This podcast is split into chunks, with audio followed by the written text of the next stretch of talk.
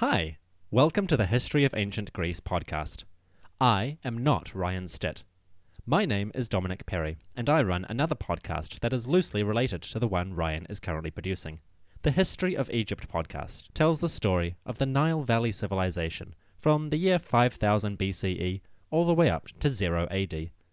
I've been a big fan of Ryan's podcast since day one, and I'm sure you'll agree that he came roaring out of the gate with an excellent product that is both scholarly, insightful, and accessible. I'm excited to see which directions he takes his story in, as the history of ancient Greece is, in so many ways, the history of the Mediterranean world. The Greeks are a focal point around which so many cultures turned. Naturally, there's a lot of shared interest between Ryan and myself, and we have a lot of overlaps in terms of cultural and political interests. What this is going to mean is that very soon the Egyptian History Podcast and the History of Ancient Greece will unite for some joint episodes where we tell the story of interactions between Greeks and Egyptians at certain points in history. We've only just started working on these episodes, but I can tell you they're going to be fantastic. So for now, sit back and enjoy the history of ancient Greece with Ryan Stitt, your weekly dose of the story and culture of the Hellenic civilization. Enjoy!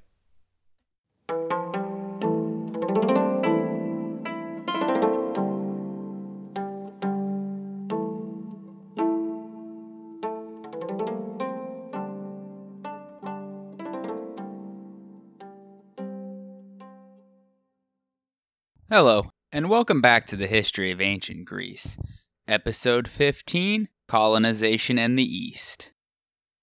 After the Greeks were well underway in the West, they also turned their attention to the north and the northeast. Colonies were also established on the coasts of Macedon and Thrace, beginning around 700 BC. The northwestern corner of the Aegean Sea became the special domain of Euboea.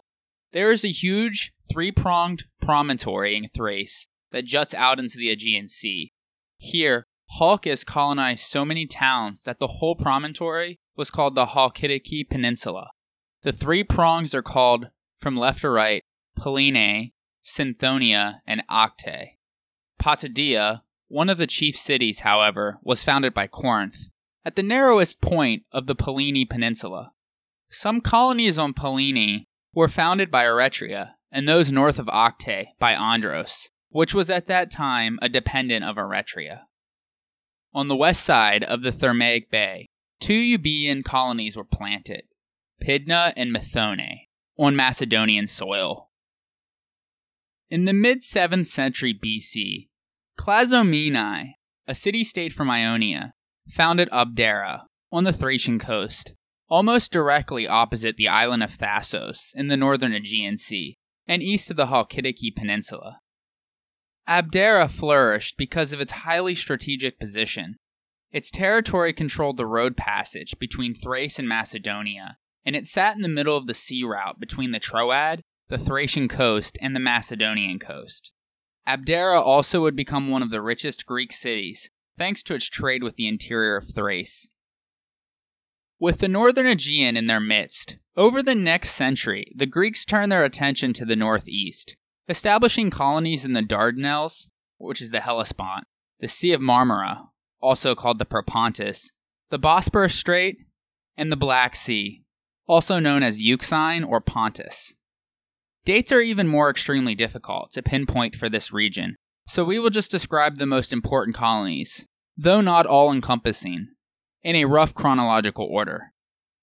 Also, following the Lelantine War, as was discussed last episode, the Euboeans receded as the dominant colonizing force and were eclipsed by the Phocians in the west and Miletus in the east, who had grown to become one of the leading Ionian cities.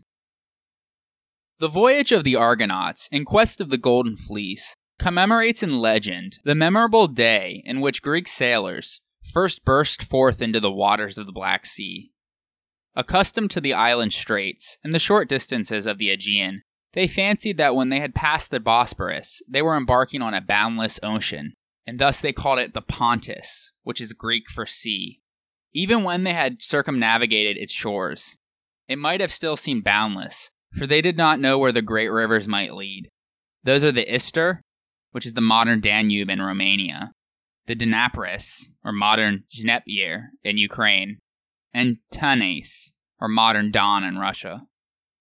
The Pontus was a treacherous field for the ships of even experienced sailors, and it was supposed to have received, for this reasons, its name Euxine, or hospitable, since the Greeks liked to propitiate adverse powers by giving them pleasant names.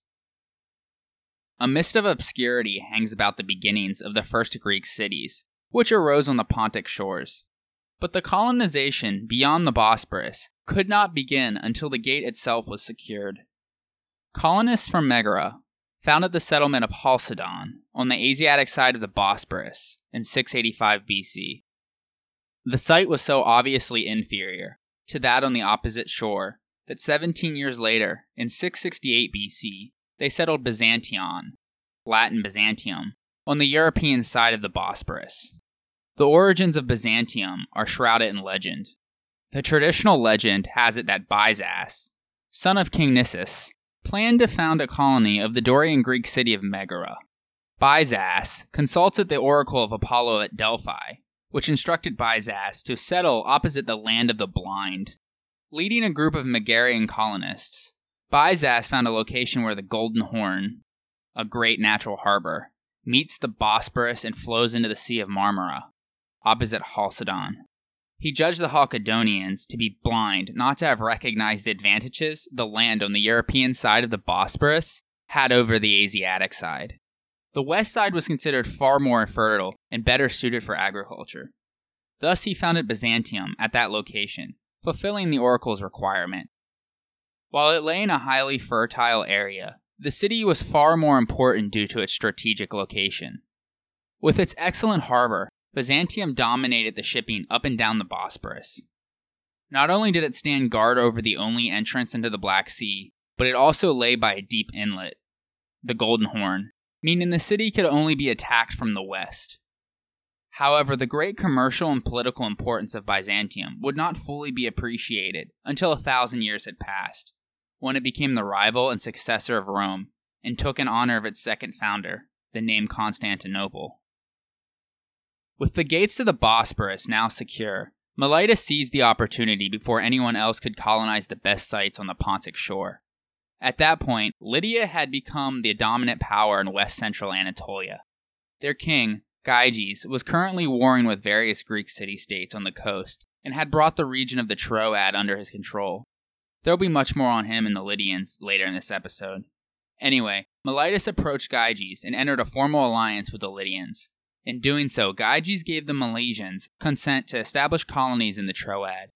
Thus, they established Abydos on the Asiatic side of the Hellespont, in the northwestern coast of Asia Minor. Directly across from Abydos lay Sestos on the Thracian Chersonese, which is the modern Gallipoli Peninsula on the European side of Turkey. It was an Aeolian colony, as it was founded by settlers from Lesbos. Miletus also established a colony a little bit eastward jointly with Phocaea, called Lampsacus.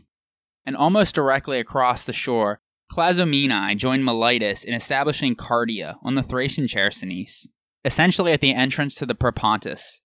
And a little bit more eastward, Miletus and Erythrae founded Parion. On the southern coast of the Propontis, at a jutting promontory where a narrow neck forms two harbors, Miletus established Cyzicus, to the west of Byzantium, Megara also founded Selymbria on the northern coast of the Propontis, which had a good port and controlled the land route into Thrace. With that, the Greeks had gained control of the Hellespont, Propontis, and Bosporus. Shortly thereafter, colonization of the Black Sea region began.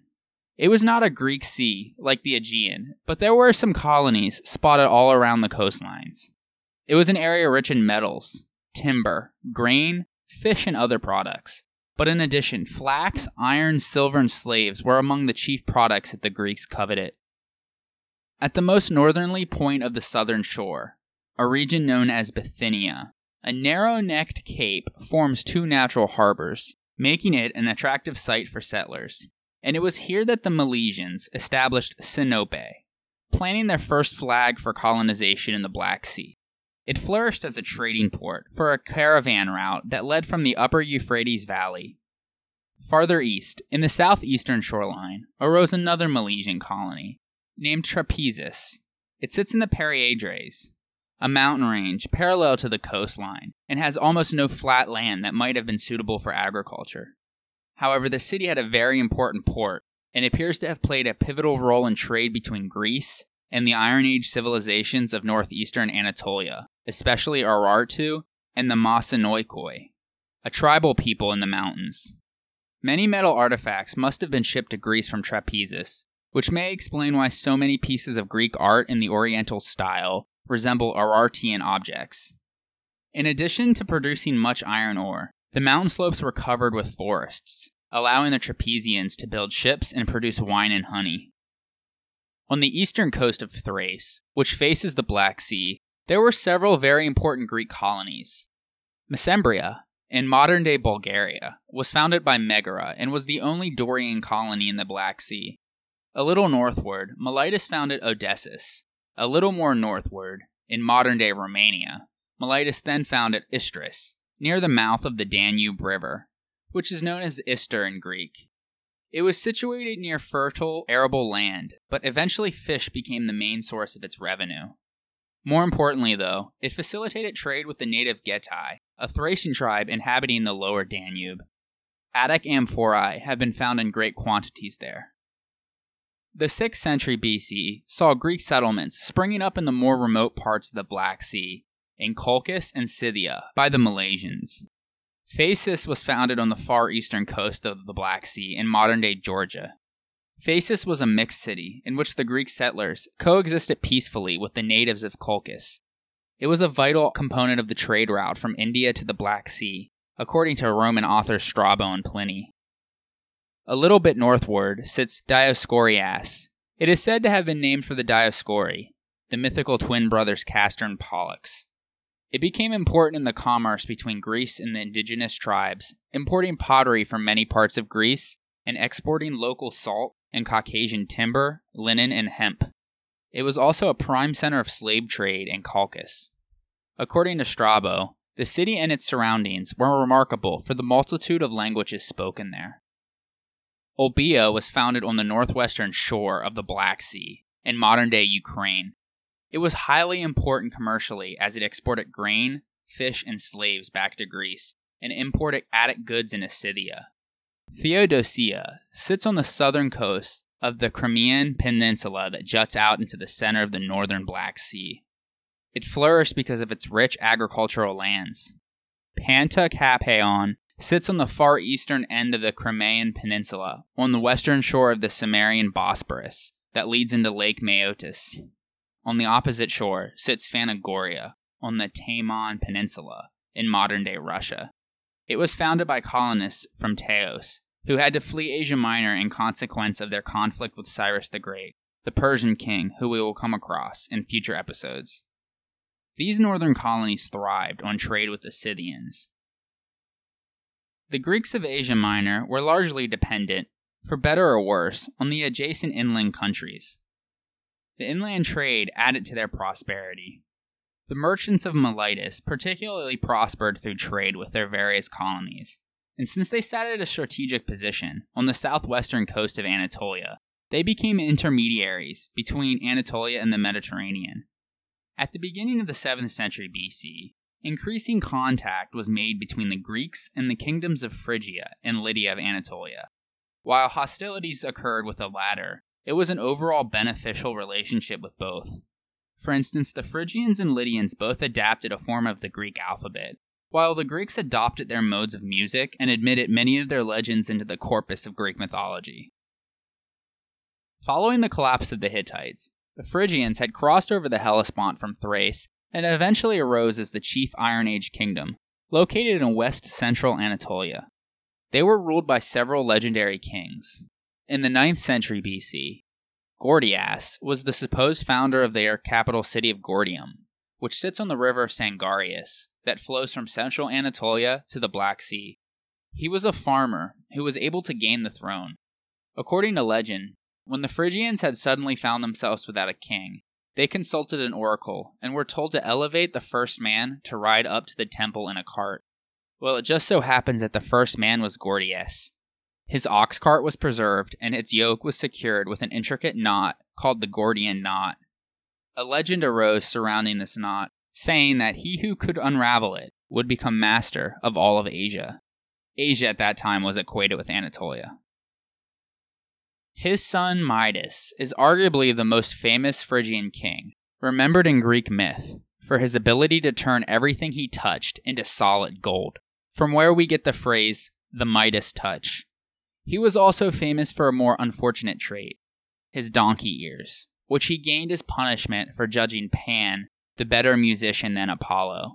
Midas made offerings to Delphi, the first foreign monarch to do so. It is possible that the mythical figure of Midas was based on a real king of Phrygia known as Mitta in Assyrian records. In any event, trouble was brewing in the far north, where the Cimmerians, who had inhabited the northern coast of the Black Sea, were being pushed southward by the Scythians. They traveled down the eastern coastline and soon enough found themselves at the doorstep of the Phrygian kingdom in the early 7th century BC. The Phrygians were overran, and Midas supposedly committed suicide by drinking bull's blood so as not to be captured.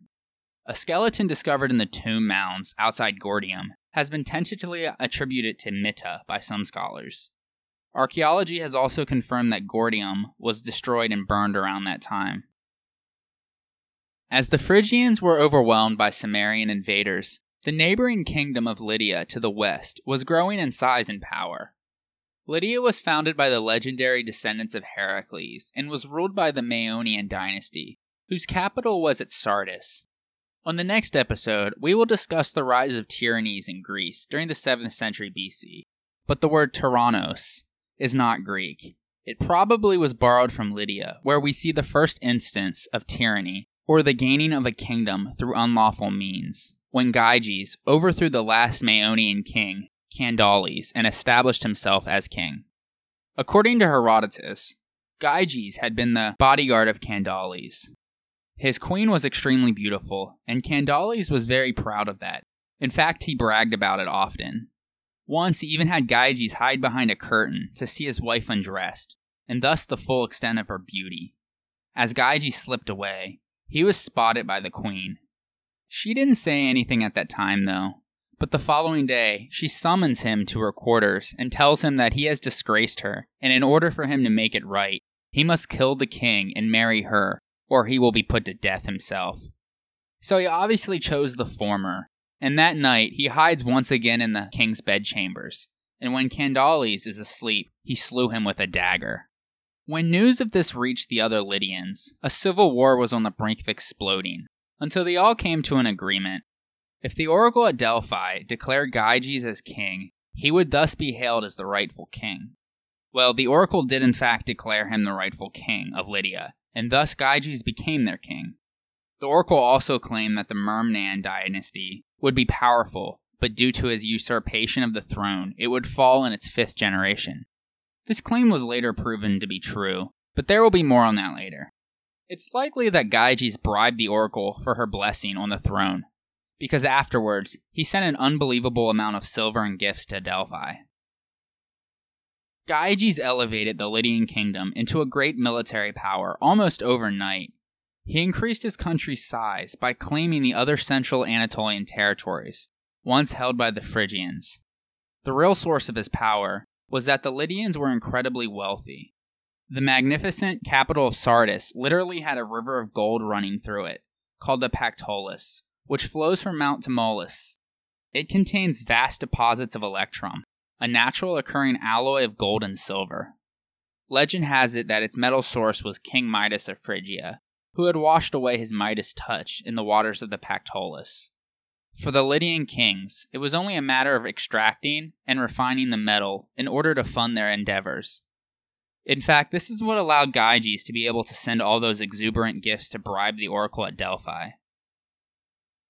Gyges set the Near Eastern precedent of the power controlling Central Asia Minor to try also to control the Greek coastal cities for tribute and access to the sea. He intended to bring all of western Anatolia under his control, but the Ionian Greeks proved to be tougher to subdue than he had anticipated. One of his first targets was Smyrna, which was immediately to the west of Lydia and situated at the mouth of the Hermus River, at the head of the Aegean Sea that reached far inland and allowed merchant ships to sail deep into Lydia. This placed it on a lucrative trade route between Anatolia and the Aegean, a distinction it shared with the nearby cities of Miletus and Ephesus. Gyges attacked the Smyrnaeans, but was routed on the banks of the Hermus River. This defeat must have been stinging, and Gyges turned his attention southward to Colophon, Ephesus, Miletus, and Magnesia. The Milesians and Ephesians were too strong, and thus he entered into alliances with them.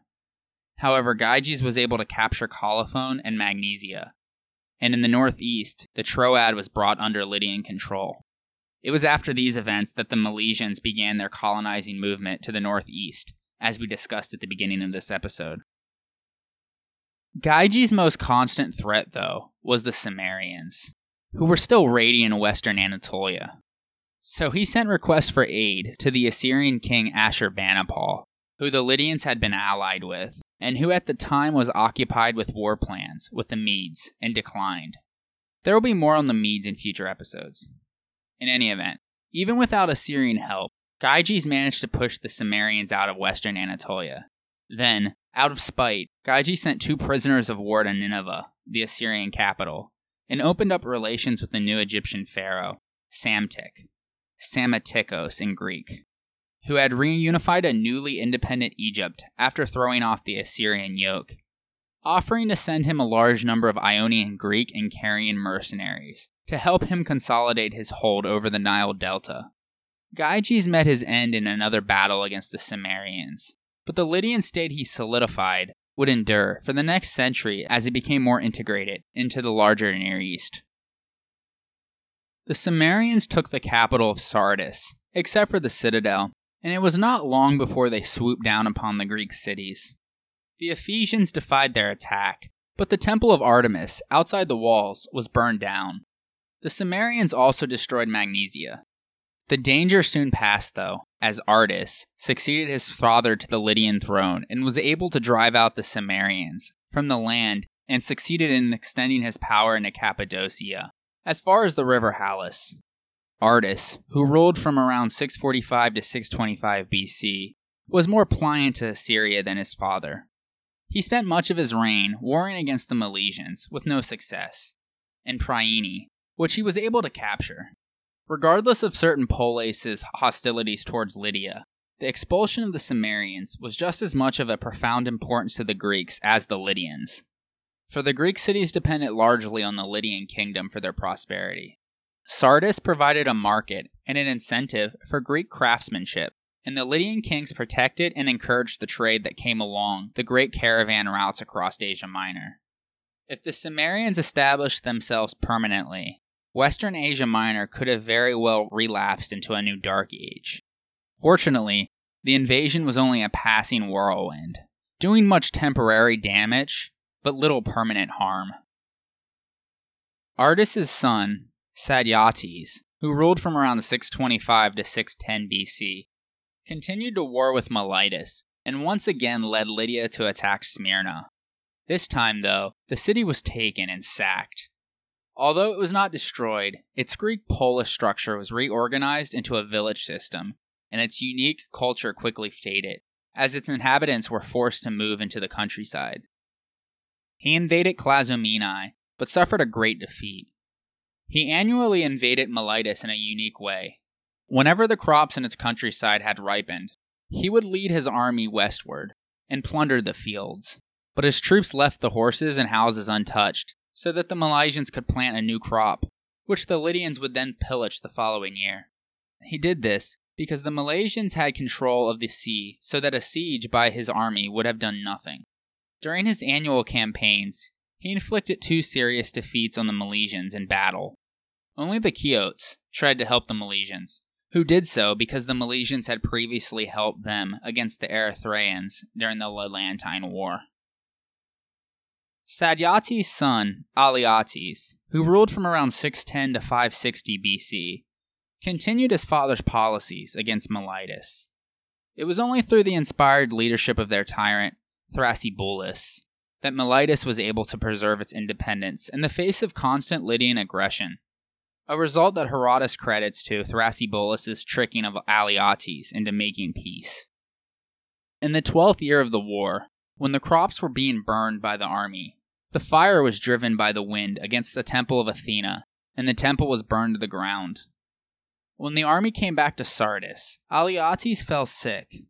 When the sickness persisted for quite a long time, he consulted the oracle at Delphi, but the Pythia denied him an oracle until he rebuilt the temple that he had burned. Somehow, Periander, tyrant of Corinth, found out about the oracle's reply to Alyattes and sent a messenger to disclose this information to his closest Exenos, who happened to be Thrasybulus.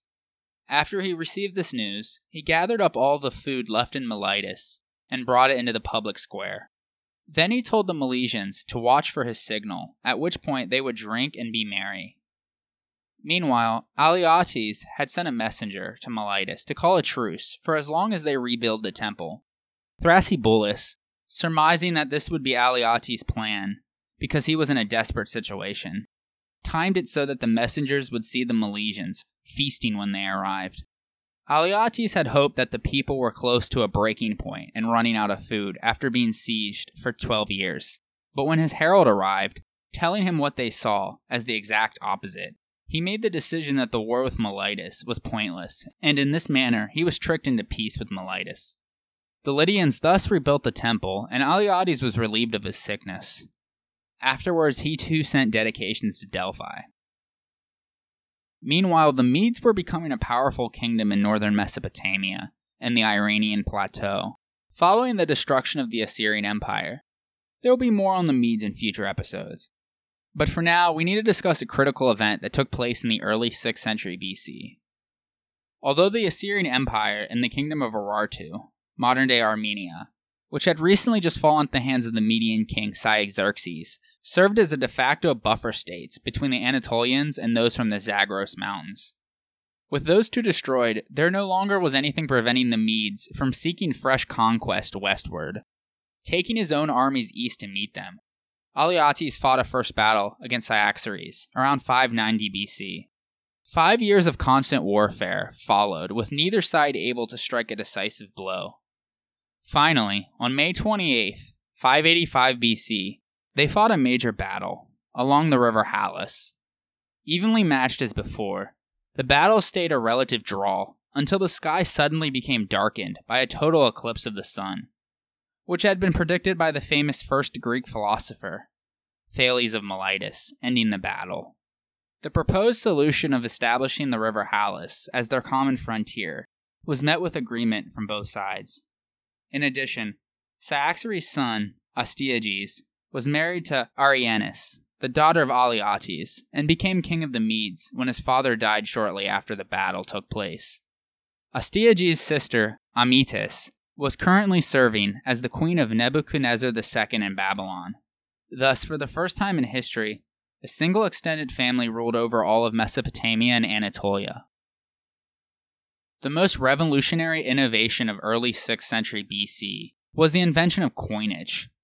Kings, priests, soldiers, administrators, merchants, thieves, and so forth from Babylon, Phoenicia, and Egypt had all been using precious metals for thousands of years in the form of metal ingots, which would be cut out on the spot in standard sizes and shapes as a medium of exchange. But under the reign of the Lydian king Alyattes, the concept of coinage developed, in which lumps of a particular metal were stamped to denote a specified weight and purity that certified them to be of indefinite exchange value. The earliest Lydian coins, made of local electrum, were probably crafted as ceremonial objects, such as badges, and were issued by priests. Once Alyattes decided to patronage the practice, coins were produced in large quantities. At first, coins received official marks that were little more than hammer blow impressions. But before long, engravers were used to mark the pieces of metal with emblems. Lydian coins were commonly stamped with images of a lion's head or sunbursts, the royal symbol of the Mermnad ruling dynasty. Even from the outset, there were attempts to game the system. Naturally occurring gold in Anatolia typically had between 70 to 90% gold content and the Lydians learned to alloy coins with redefined silver and copper, bringing the actual gold content to around 50%. The core Lydian coin was known as a stater, or standard, and coins were minted from one value down to 196 stater value. Although all coins of equal weight were credited equally, once news of their different gold values came, Lydian coins were questioned by foreign merchants. It wasn't until the widespread use of pure silver coins in the 570s BC that the concept really became stable enough to catch on. Up until this time, wealth was defined by the grain one had in his barn, as Hesiod put it, essentially meaning land ownership. But thanks to their contact with the highly developed mercantile societies in the Near East, the Greeks were among the first to embrace the minting of coins, and thus wealth eventually became a bag of metals that could be traded in for something. As a monetary economy developed, the small shaped pieces of metal became more circular. The early adopters were from Ionia, Ephesus, Miletus, and Samos. From there it spread to mainland Greece and beyond. The island of Aegina began to issue coins before 550 BC, and from there coinage spread to Athens, Corinth, and the Cycladic Islands in the 540s BC, southern Italy and Sicily before 525 BC, and Thrace before 514 BC. The reasons for the rapid and widespread adoption of coinage by the Greeks are not entirely clear, and several possibilities, which are not mutually exclusive, have been suggested. One possibility is that coinage increased the ease of commerce. These coins all featured different symbols, weights, and denominations, but were all made of pure silver. Thus, it was not necessary for users of coinage to spend time determining whether the silver was pure.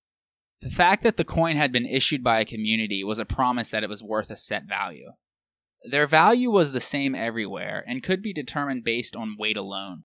Another possibility is that coinage was adopted specifically to enable communities to make payments to their citizens, mercenaries, and artisans in a transparent, fair, and efficient way. Similarly, when wealthy members of the community were required to contribute wealth to the community for festivals and the equipment of navies, coinage made the process more efficient and transparent. Regardless, the rapid and widespread adoption of coinage shows just how much Mediterranean trade was booming in the 6th century BC.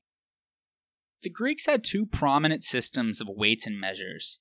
The earliest and heaviest was the Aeginetan standard. Their silver stater, called didrachm, has been found regularly in Egypt and the Levant, places which were deficient in silver supply. In the same vein, other Greek cities in the Peloponnese and in northern Greece began to mint coins to this Aeginetan standard. From Corinth, it spread to Corcyra and to their colonies of southern Italy. The lighter Euboean standard was adopted by Ionia and Athens. The Euboean standard would also be known as the Attic standard and was based on the Athenian drachma, which literally means a grasp or a handful. Drachmae were divided into six obols, from the Greek word for spit, and six spits made a handful.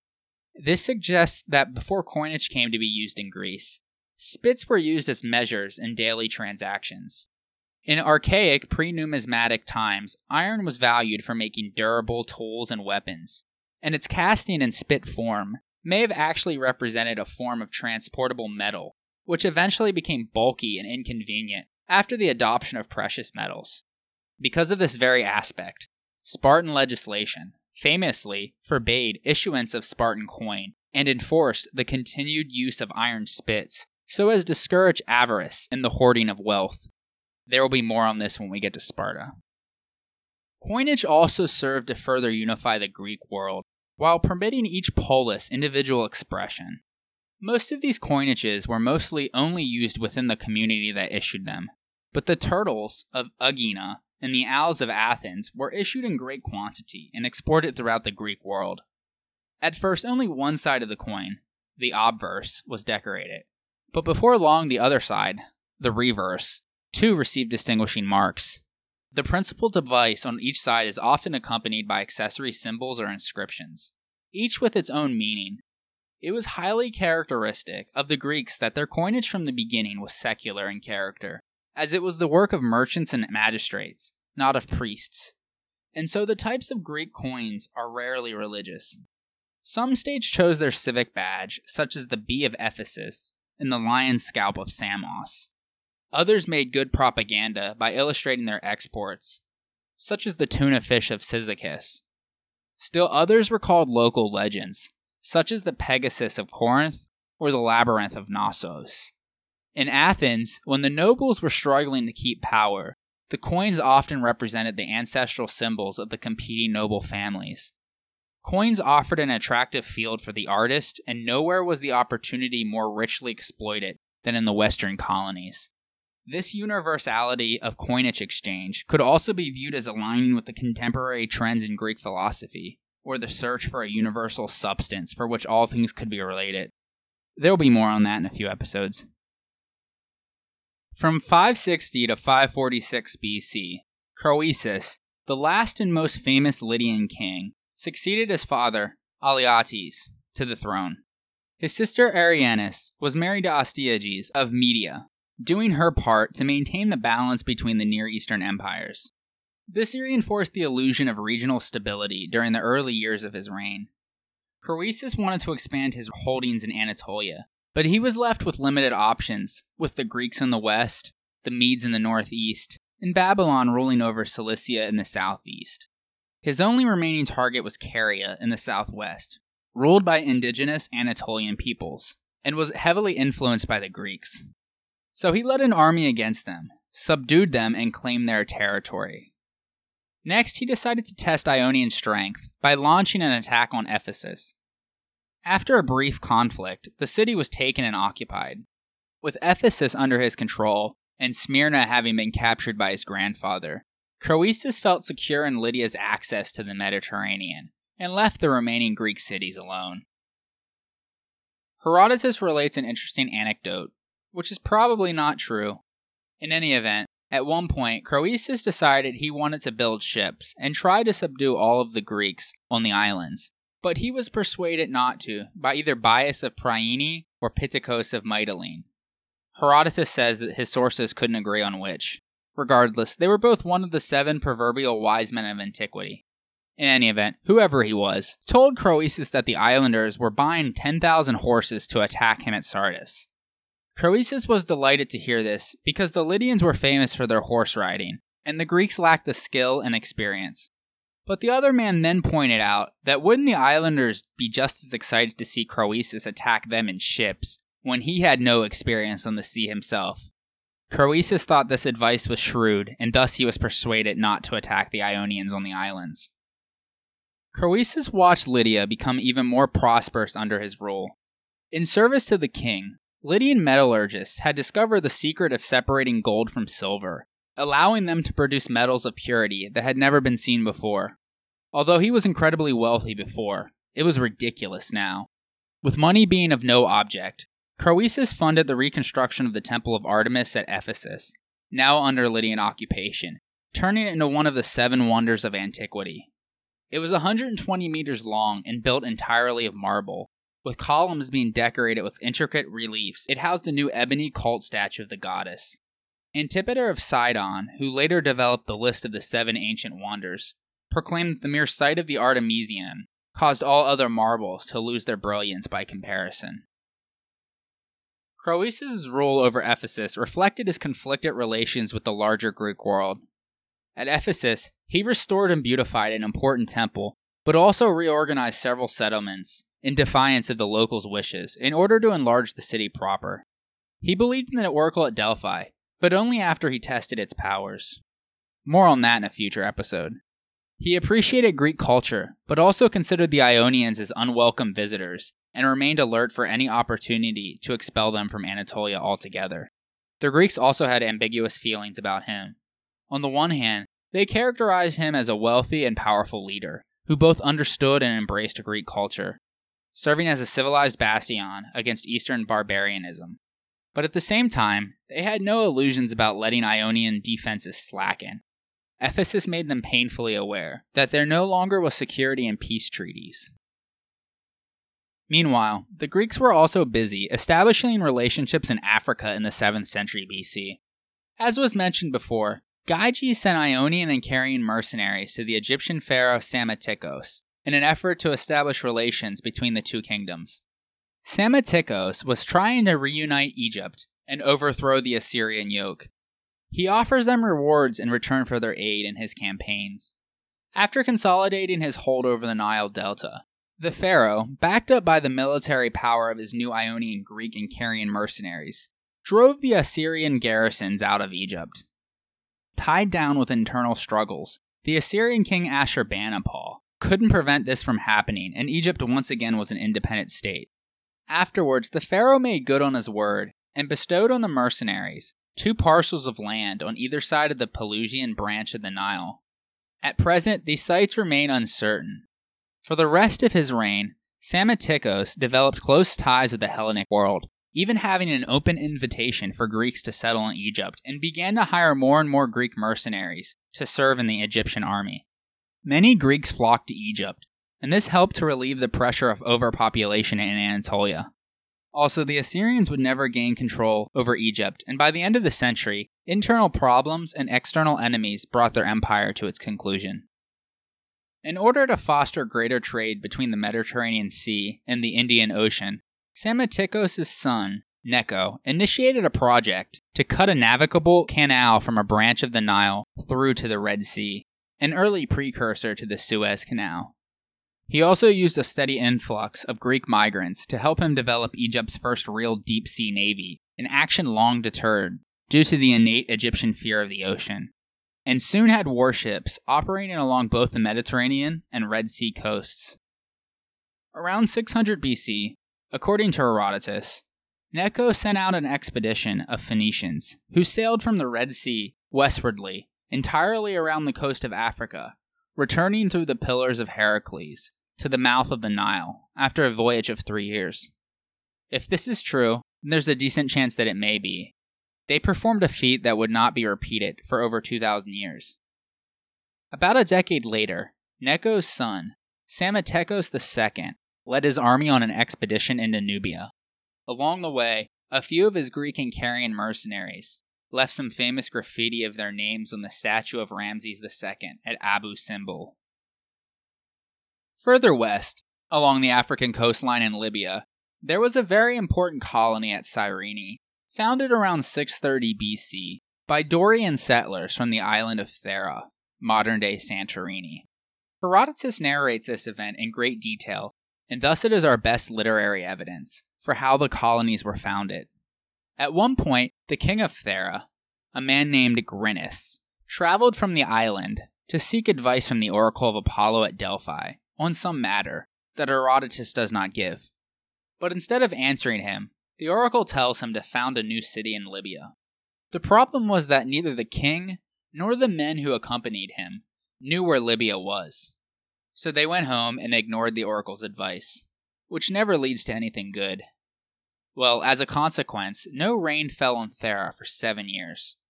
Since Thera had no natural water supply of their own, being an island, they were utterly devastated by this drought, as the population was also increasing and could no longer support its residents. Apparently, the king didn't put two and two together until seven years later, when he consulted the oracle again, and she again told him to colonize Libya. Thus, he took her advice this time and sent messengers to Crete in search of someone who may know how to get to Libya. There they came across a fisherman named Charobius, and they hired him to guide them to Libya. They landed on Plataea, an island off the Libyan coast, where they left Charobius while they went back to Thera to report that they had found Libya. They had left Charobius with enough provisions to last a few months, but the Therans never showed up and his supplies began to run out. Luckily, at this point, a Samian man named Calais shows up to the island and converses with Charobius. He gives Charobius fresh supplies and then sails off. If you recall from last episode, he is the supposed first Greek to reach Spain. It was after he left this island that those events transpire, when an easterly wind drove him all the way west to Spain when he was on his way to Egypt. In any event, the Theraeans resolved to send one out of every two brothers to be chosen by lot, and from all districts under the leadership of a man named Aristoteles. They sailed off on two pentaconters.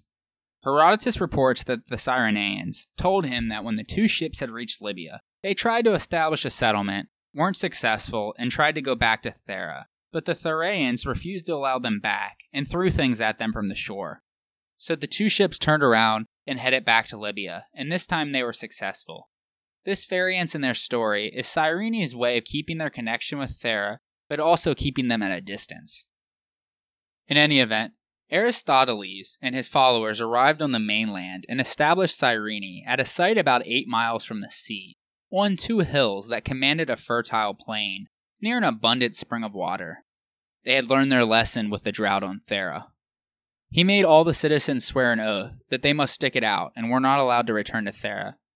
There is an inscription on Cyrene from the 4th century BC that claims to contain the original oath. Aristoteles then changed his name to Battus, which means king in the Libyan language. Its resemblance to the Greek word for stammer gave rise to the legend that he stammered in his speech. In any event, Battus was the first king of Cyrene and the founder of the Battiad dynasty, whose eight kings would rule Cyrene from 630 to 440 BC. Battus died around 600 BC and was worshipped as a heroic figure by his subjects.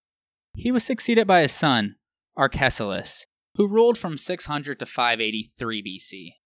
Herodotus doesn't relate any events occurring during his reign.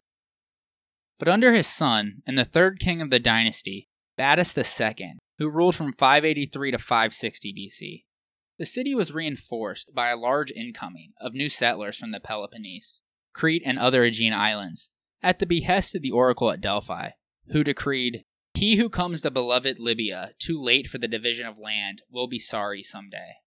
This expansion of the city worried some of their Libyan neighbors, and thus the Libyan king, a man named Adicran, dispatched an embassy to seek an alliance with the Egyptian pharaoh Apries, the son of Psammetichus II. It's unclear why the pharaoh would take up arms against other Greeks, knowing that Greek mercenaries made up the core of his own army.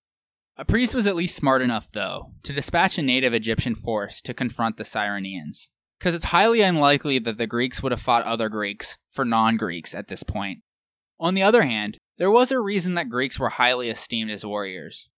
Around 570 BC, the Egyptians and the Cyreneans clashed in the first battle ever fought between the Greeks and the Egyptians. Apries' native Egyptian force was easily outmatched by the Greeks and suffered a humiliating defeat in which very few Egyptians survived. For the Egyptian army, this was one military disaster too many. During his rule, Apries had suffered another humiliating defeat to the Babylonians when they tried to assist the Hebrews during the siege of Jerusalem in 587 586 BC. Conspiracy theories began to abound that maybe the Pharaoh had wanted them to be defeated in order to diminish the army's reputation and standing in Egypt, or that he might use the defeat to push for a takeover of the army by his Greek allies. In fairly short order, Egyptian forces were on the march back towards Sais, the current capital of Egypt in the Nile Delta, with the regime change foremost on their minds. Hearing the news, a priest sent a respected Egyptian general to meet with the rebels to defuse the situation. This would have worked, more than likely, except the general ended up switching sides and was quickly proclaimed the pharaoh Ahmose II, or Amasis in Greek. After a bloody civil war that saw the death of a priest, Amasis immediately focused his attention on the main issue that had brought him to power. Ever since the rule of Psammetichos, Greek migrants had flowed into Egypt in ever greater numbers. In many ways, including trade, culture, and military skill, their presence had been a great boon to Egyptian society. However, the inherent problems of integrating the outward looking Greeks into the conservative culture of their new home had never been adequately addressed. A balance needed to be struck in which Egypt could continue to prosper from the Greek presence without allowing them to threaten the fundamental tenets of Egyptian society. The decision Amasis came to was centralization. In the time of Psammetichos, Greek mercenaries had been settled into two military camps on either side of the Pelusium branch of the Nile. In the aftermath of the Civil War, Amasis closed these camps and relocated all Greek mercenaries to the old capital at Memphis, where he could more closely monitor their activities. Next, a solution was needed for the scattered Greek migrants currently residing in various cities and villages across the country. Amasis selected a spot along the Canopic branch of the Nile and handed it over to all Greek citizens of Egypt for their settlement. It became known as Naucratis, whose root word naos means ship. It was at once a generous gesture and calculated move to concentrate all Greek activities in one place, under the pharaoh's control. Naucratis was an unqualified success. Operating under the special trading rights and privileges granted by Amasis, Naucratis soon became a major seaport and commercial link between Egypt and Greece. an emporion similar to the role that Al Mina held between Greece and the Near East. Over the next few centuries, the city would grow to become Egypt's most important commercial harbor, only losing this distinction to the later Hellenistic capital of Alexandria. Its centerpiece was a great temple precinct called the Hellenion, financed by Greek merchants from nine different polis. The Ionian cities of Chios, Teos, Phocaea, and Clazomenae, the Dorian cities of Rhodes, Cnidus, Halicarnassus, and Phaselis, and the Aeolian city of Mytilene. Citizens from Miletus to Apollo, Samos to Hera, and Aegina to Zeus maintained their own separate sanctuaries. According to Herodotus, natives of dozens of Greek cities lived side by side there, a novelty in archaic Greek society. The Egyptians welcomed the Greeks' in military skill, and they imported tin, silver, timber, olive oil, and wine, while they supplied the Greeks with grain, linen, and papyrus. In terms of culture, Amasis strove to keep the exchange flowing in one direction, encouraging the export of Egyptian architectural and sculptural techniques back to Greece, while ensuring that new developments in Greek art and philosophy remained securely bound within the walls of Naucratis. Regardless of his authenticity, which we will cover in a future episode, Herodotus is my favorite Greek historian simply for his anecdotal stories. In this particular one, he says that the prostitutes of Naucratis were peculiarly alluring and specially endowed by Aphrodite, and relates the story of Rhodopis. She was a beautiful Thracian slave and courtesan to Xanthus of Samos, who also owned the legendary fable teller Aesop. At one point, he took her along with him to Naucratis during the reign of Amasis, where she met Charaxus, brother of the poet Sappho. More on her and Aesop in a future episode. Charaxus fell in love with her and purchased her freedom for what Herodotus describes as a vast sum. But she didn't love him, and he returned home to Mytilene, broken-hearted. Sappho later wrote a poem denouncing and mocking her harshly, accusing Rhodopis of robbing Charaxus of his property. Because after attaining her freedom, she set up a house of ill repute, built up a thriving business, and amassed a small fortune. As a measure of thanks, she commissioned expensive votive offerings to Delphi. Another tale about Rhodopis was related by Strabo. He writes that as Rhodopis was one day bathing at Naucratis, an eagle took up one of her sandals, flew away with it, and dropped it in the lap of the Egyptian pharaoh, while he was in the middle of administrating justice at Memphis. Struck by the strange occurrence and the beauty of the sandal, he did not rest till he had found the fair owner of the beautiful sandal and as soon as he had discovered her, he made her his queen. This is essentially the earliest Cinderella story, except in this case, Cinderella was a former courtesan who ran a prostitution ring and had a small fortune, but we will let that slide.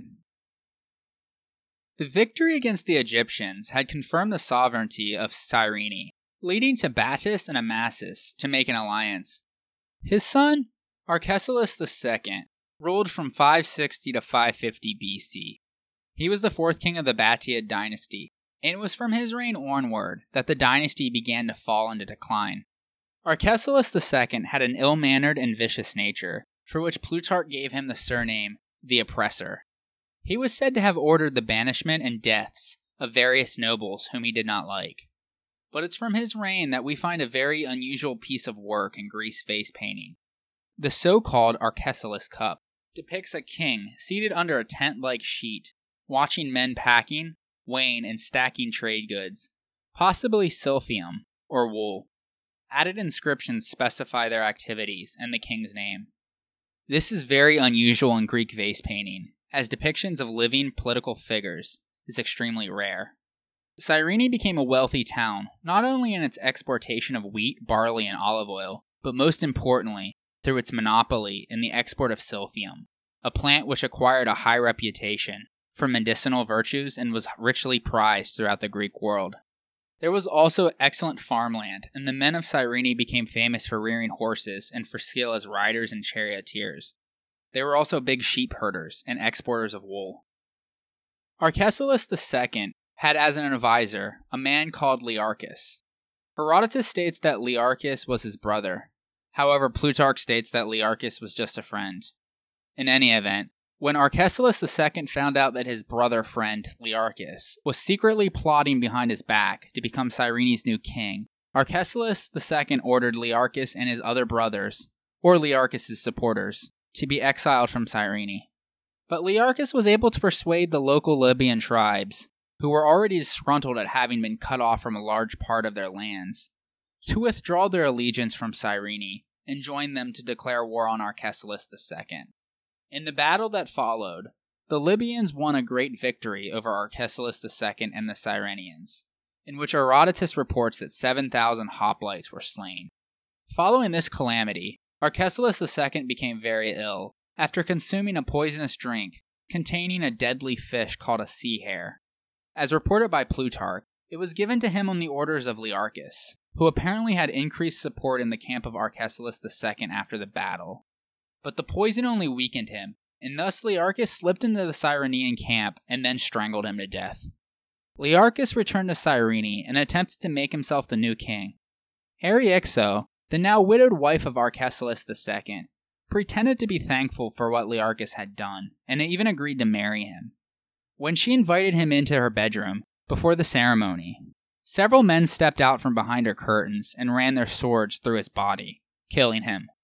His body was then thrown over the wall, and Eryxo proclaimed her son, Battus II, to be the rightful king of Cyrene. We are going to leave Lydia, Egypt, and Cyrene there for now. They will eventually attract the attention of the Persians, the new power in the Near East that was developing in the 6th century BC. And that is where our story will pick up in a future episode. But for now, let's not get too far ahead of ourselves, and we must shift our attention back to mainland Greece now that all of this colonization was mostly complete by the mid 6th century BC. The Greeks were in places that they had never been before. They soaked up all that they could from the ancient civilizations in the Near East, while they themselves heavily impacted the uncivilized West and the Northeast. The Greeks now had access to different food supplies and raw materials. Colonization had begun as an answer to land hunger and political unrest. It did something to reduce the first of these problems, but paradoxically, it actually increased the second. This was because the growth of Greek cities overseas led to an increase in trade. Since the old noble families did not engage in trade as their wealth was on the land, a new middle class emerged of people whose wealth came from industry and commerce. As their wealth grew, so did their wish to share political power. The nobility would refuse and try to hold on for as long as they could, but ultimately this led to a new political phenomena arising in various parts of the Greek world in the 7th and 6th centuries BC. So join me next time on the history of ancient Greece, episode 16 The Rise of Tyranny. If you haven't done so yet, please head on over to iTunes and rate and review the show. It would help the podcast grow immensely. Also, while you're there, subscribe to the show so it comes onto your phone every week.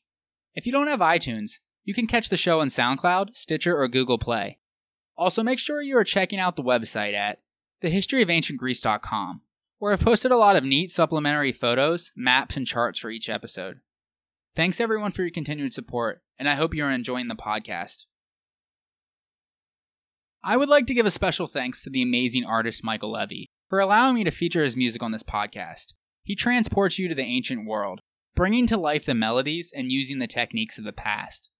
A new song will be played every episode, this one is titled Hymn to the Muse from his album The Ancient Greek Lyre. If you like what you heard and are curious to learn more about ancient Greek music, check out his website at ancientlyre.com. His albums are available in every major digital music store, including iTunes, Amazon, and Spotify.